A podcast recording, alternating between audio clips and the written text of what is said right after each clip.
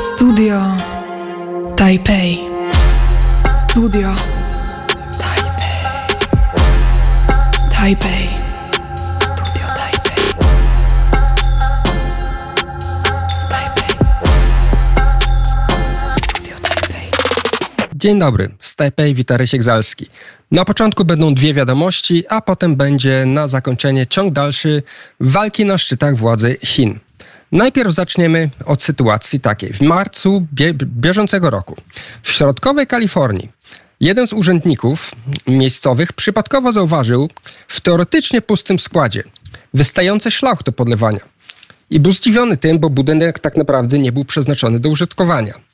Zaczął badać sprawę i dalej zauważył w trakcie dochodzenia, że budynek jest używany i e, razem z innymi urzędnikami wykryli, że tam e, dokonano różnych naruszeń kodeksu.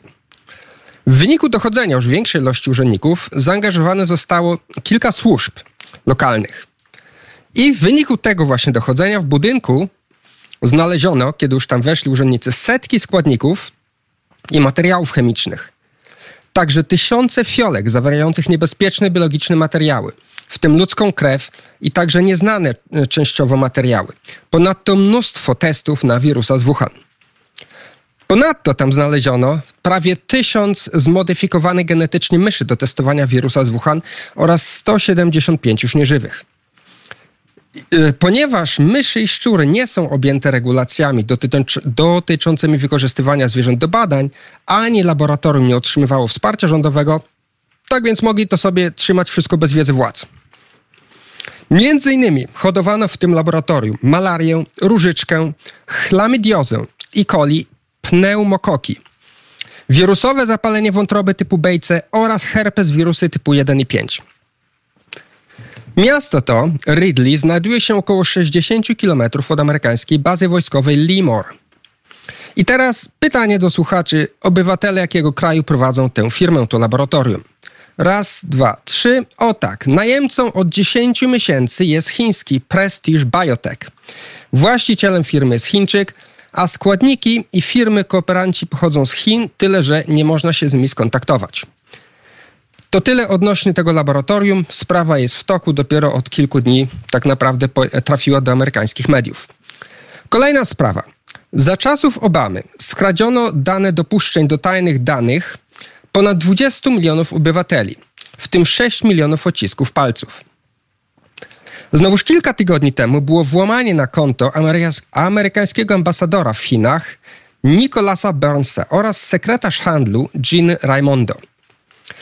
Teraz będzie właśnie trochę o hakerach. Mianowicie, obecnie ataki hakerskie zmieniły trochę charakter, tak mówią w artykule New York Times, który się ukazał dwa dni temu.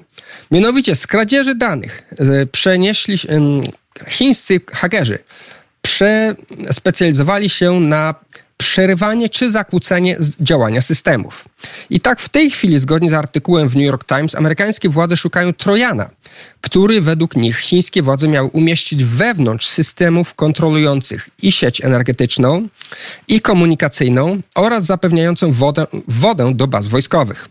Przypuszczenie jest takie, że chińscy hakerzy umieścili tam kod, by móc z niego skorzystać w wypadku agresji na, na Tajwan, by, tak jak mówiłem, zakłócić lub przerwać działanie e, baz amerykańskich.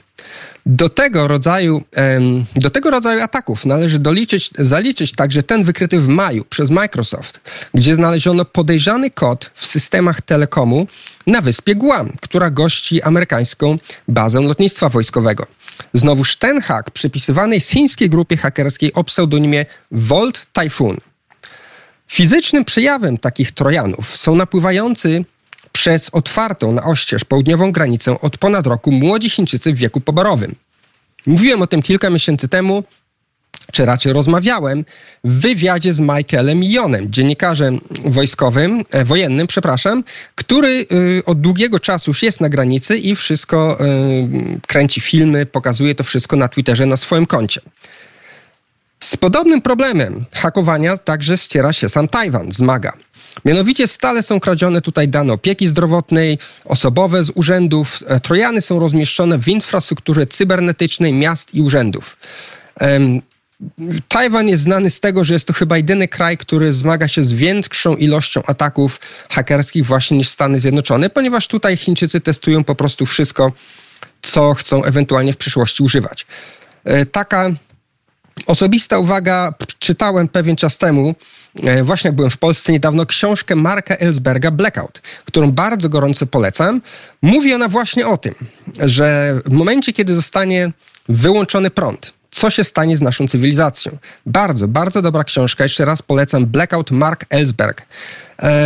I według niego nasza cywilizacja skończy się bardzo szybko, w ciągu paru dni. Bardzo dokładnie to opisuje. Dokonał ogromnego researchu, zarówno jeśli chodzi o, o, o mm, transport energii, o całą sieć. Bardzo, bardzo ładnie i dokładnie to opisał. Różne struktury unijne, które po kolei padają. I ostatni wątek, ten, który był pominięty w mediach głównego nurtu.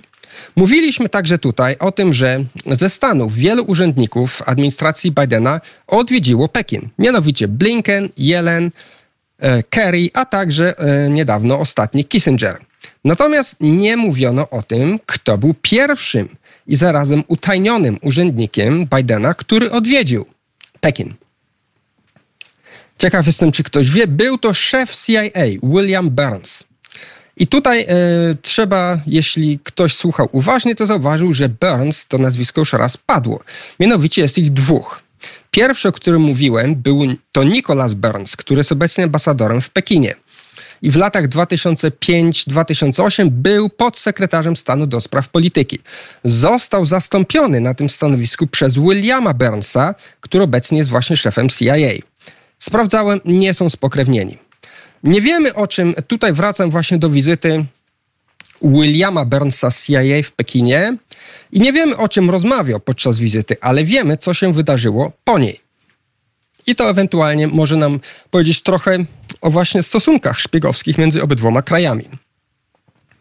Przedstawię tutaj osobę szefa chińskiej bezpieki Chen Wenqing, który podczas ostatniego 20 kongresu KPH został wybrany do Politbiura – jest tam jedynym człowiekiem z zapleczem z Urzędu Bezpieczeństwa.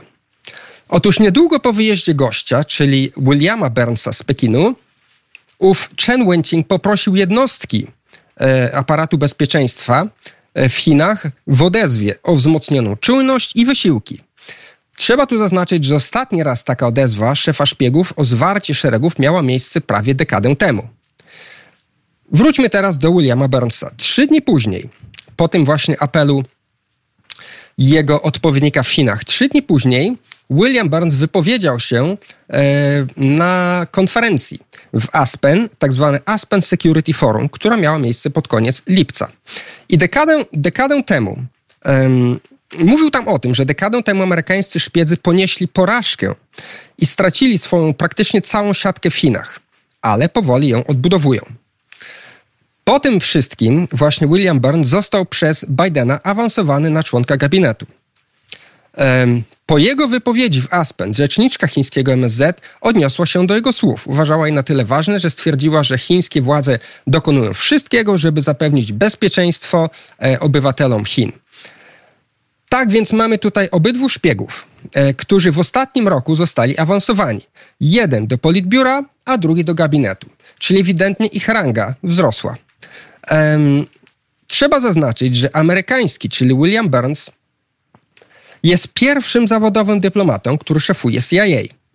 I teraz co ciekawe, e, jego odpowiednik jeszcze niedawno, minister spraw zagranicznych w Chinach, Xingang, o którym mówiłem podczas ostatnich e, dwóch audycji, do niedawna główny dyplomata Chin, Prawdopodobnie niewykluczone, że także wywodzi się ze środowisk szpiegowskich, czyli na odwrót. Amerykański jest szpiegiem, byłym dyplomatą, a tutaj mu podobno jest tak, że właśnie jego chiński, znaczy chiński minister spraw zagranicznych Qingang podobno wywodzi się ze sfer też szpiegowskich. Skąd o tym wiemy? Mianowicie, nie będę tego dokładnie rozwijał, bo jest to dłuższy artykuł, ale pisał o tym w styczniu bieżącego roku e, znany ekspert e, amerykański John Tasik pisze się T-K-A-C-I-K, Tkacik. Znam Johna już 20 lat i od od tego czasu czytam, co on pisze. Mówi i pisze po chińsku. Żył zarówno w Pekinie, jak i na Tajwanie. Bardzo dobrze zna oba kraje i myślę, że jeśli tak pisze, to można mu ufać. I on właśnie przedstawia w artykule e, przeszłość Qinganga i twierdzi, że jest to człowiek, który się wywodzi ze służb, co ewentualnie mogło mieć wpływ właśnie z ostatnią jego historią zniknięcia. Dziękuję bardzo i zapraszam chętnych, którzy chcą się dowiedzieć więcej na moje konto na Twitterze. To jest r podkreślnik zalski. Dziękuję bardzo i życzę miłego dnia. Studio Taipei. Studio Taipei. Taipei.